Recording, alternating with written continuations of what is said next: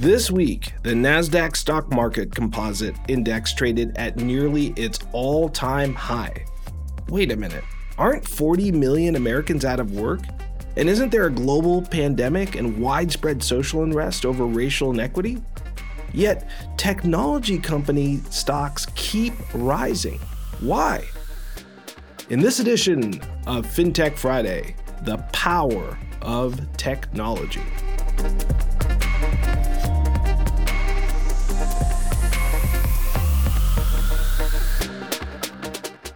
I'm Silvio Tavares here in San Francisco on June 5th, and this is FinTech Friday, brought to you by CardLinx.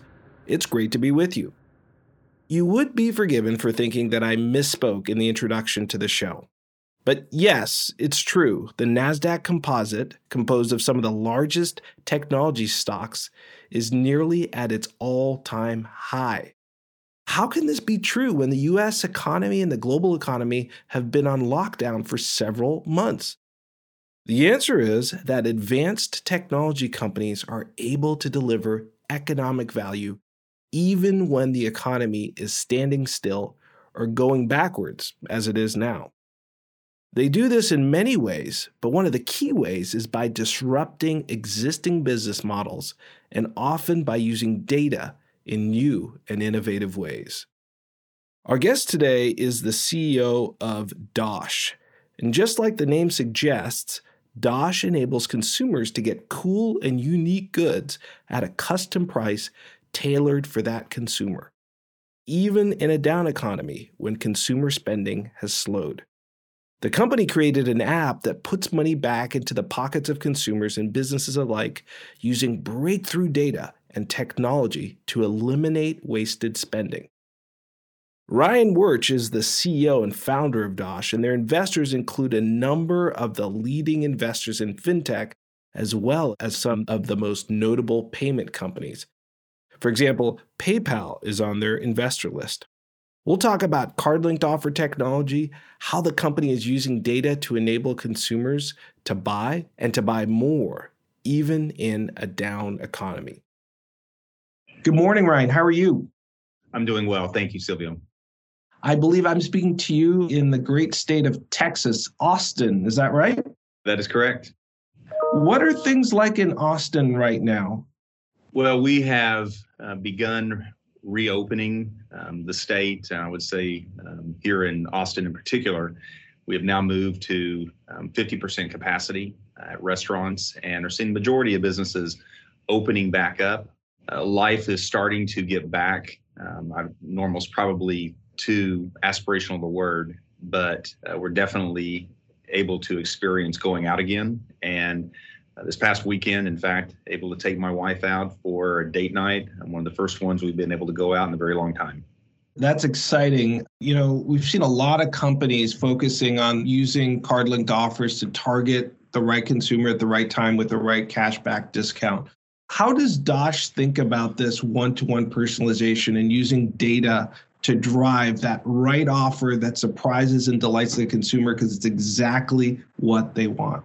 Well, many marketing platforms today are leveraging you know, various data points to serve content that feels relevant, um, the challenge is, is that data sources being used in some scenarios can be relatively weak signals to purchase intent, you know, ultimately being outdated, no longer relevant. And where Dosh is different and is for a number of reasons. First of all, we move away from what traditional and digital advertising provides of impressions and clicks to form behavioral intent um, to what CLO, transaction based advertising, provides is transactions and location data to ultimately know definitively true behavior. There's nothing more important than having um, where somebody spends their money and how they spend it and when they spend it and how much they spend from uh, from very weak signals of we think they're going to buy something or go someplace.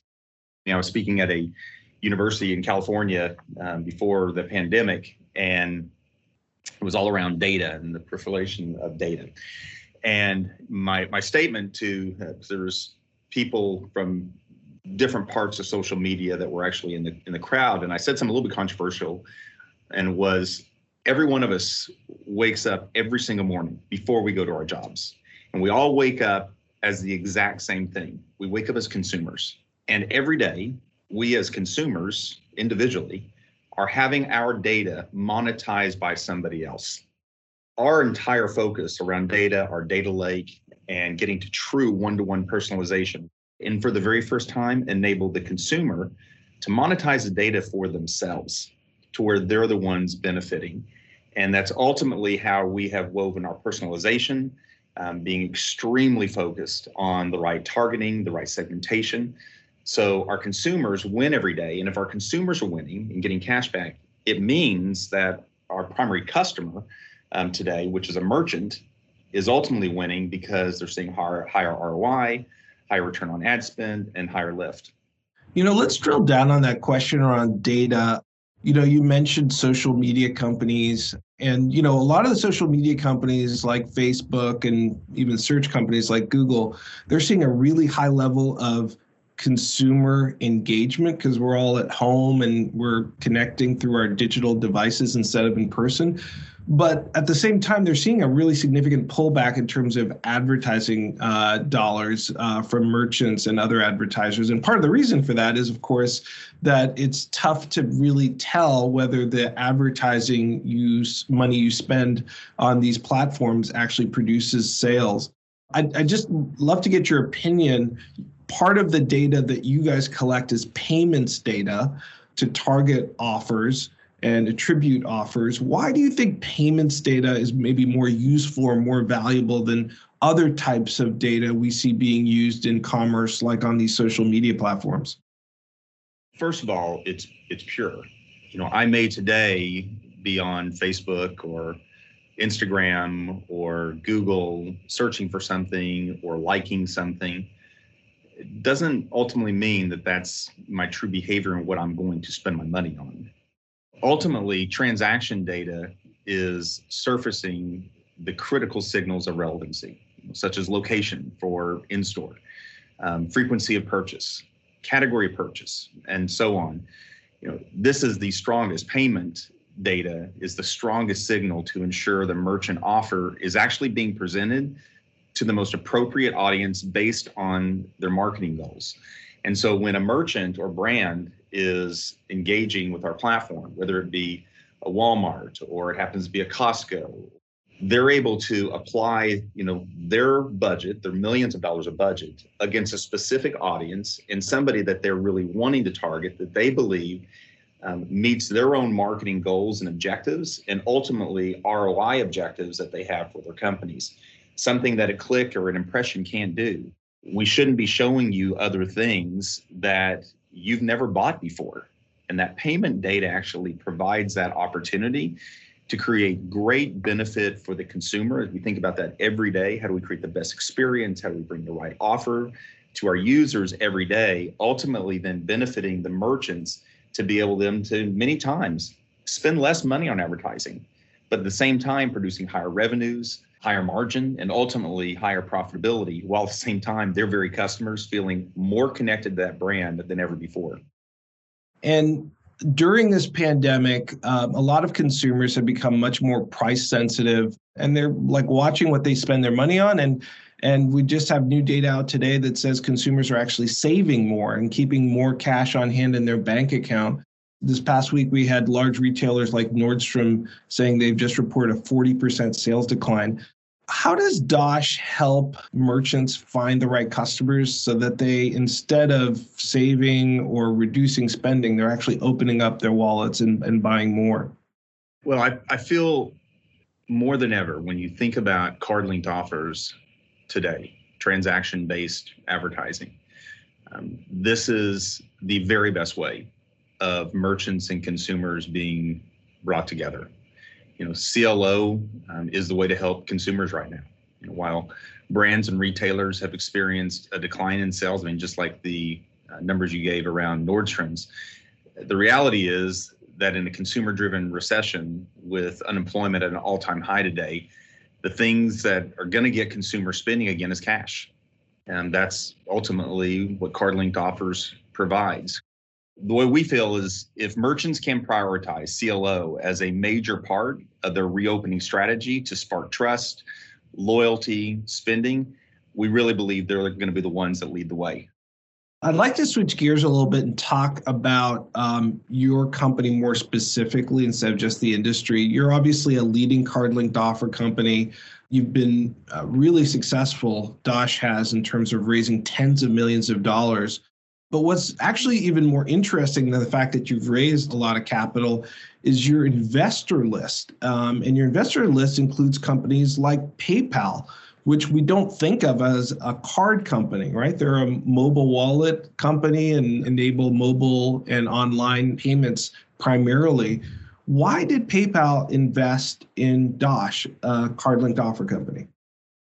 You know, PayPal has been you know, number one, um, just such an incredible partner of ours since they first invested in our Series A, which was a $45 million Series A, in early 2018, and then again in our $40 million Series B, which was at the beginning of 2019. And as you think about PayPal, PayPal is leading payments company in the world. I mean, with hundreds of millions of users. When we think about PayPal and also Venmo, which is a part of PayPal, you know, you have one of the very best, fastest growing payments companies in the world. You know, our whole platform is all built around engaging merchants and consumers together. And so one of the early theses um, that we had as well as PayPal is, you know, could our platform enable daily engagement, moving from just a utility of people sending money or receiving money?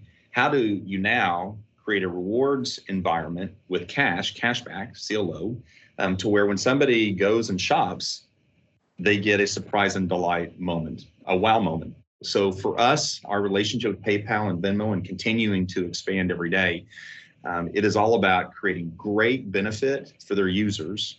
At the same time, tremendous benefit for the merchants that are also a part of the PayPal Venmo ecosystem.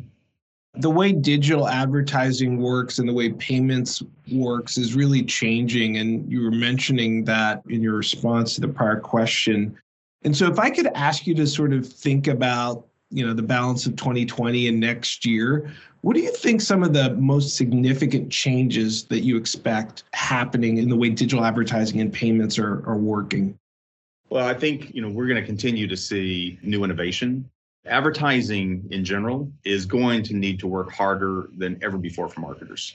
Um, and that ultimately means that marketing spend and attribution is going to be more scrutinized um, against every campaign more than ever before because everyone's dollars are so important um, and making sure that they're operating as great stewards of their companies, their brands, and making sure every dollar, in fact, brings a consumer to them and makes those dollars being spent create a true ROI. You know, and this is where I believe CLO, card linked offers, transaction based advertising is going to have its moment more than ever before to break through the highly cluttered ad landscape that we've seen in the past um, as a solution for marketers to leverage the most. Um, payments are going to, to see more and more contactless solutions, very similar to uh, PayPal and Dan Schulman, their, their CEO, major push they're making in QRC um, at a moment in time where they've been historically, the majority of their business has been related to online. And so not only is there going to be the contactless solutions and digital wallet experiences surfacing to address public health and safety concerns, um, shifting dollars from traditional and digital advertising into this environment, I feel is going to be by the end of 2020 and definitely going into 2021, one of the biggest things we are going to see for advertisers and marketers to get the level of engagement with consumers that they're ultimately looking for really exciting. And um, you know you were sharing with me off air that um, the merchants are really reopening their in store and um, that's creating opportunity for folks like paypal but but also the merchants themselves and all sorts of payment platforms. So it's really exciting to hear what's happening in austin in terms of reopening. And you even mentioned that uh, you got had a chance to go out on a date with your wife this weekend. So my wife listens in occasionally to the podcast. So i'm going to try to figure out how to make that happen myself this weekend that's that's great. Thanks for the tip, Ryan. Hey, it was a real pleasure speaking with you, and I look forward to being in touch again soon, Ryan. Silvio, thank you so much. Uh, that's Ryan Wuerch, the CEO and founder of Dosh. Coming right up, some closing thoughts on the role of high tech in social unrest.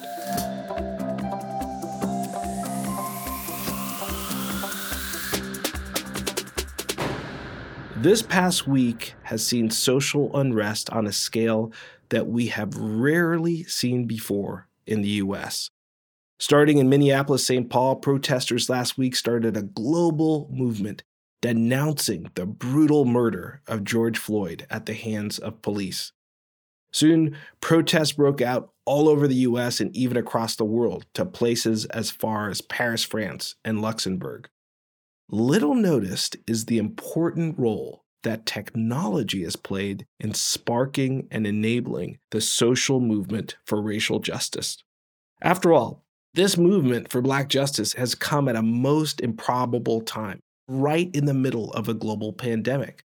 However, because of technology, including smartphones that videotaped the original Floyd murder, and social media platforms, including Facebook Live, that quickly disseminated the shocking images, to body cameras that were worn by the police officers and created footage that ultimately led to criminal charges for all four officers involved. High tech has been right at the center of the story. And in fact, you could say that but for technology, we wouldn't have actually had this story and seen the truth. What we can learn from that observation and today's podcast is that technology used well can deliver hugely positive impact, even during a very negative time. For FinTech Friday from the CardLinx Association, talk to you next week. Take care of yourself and take care of each other. God bless you. This is Silvio Tavares signing off.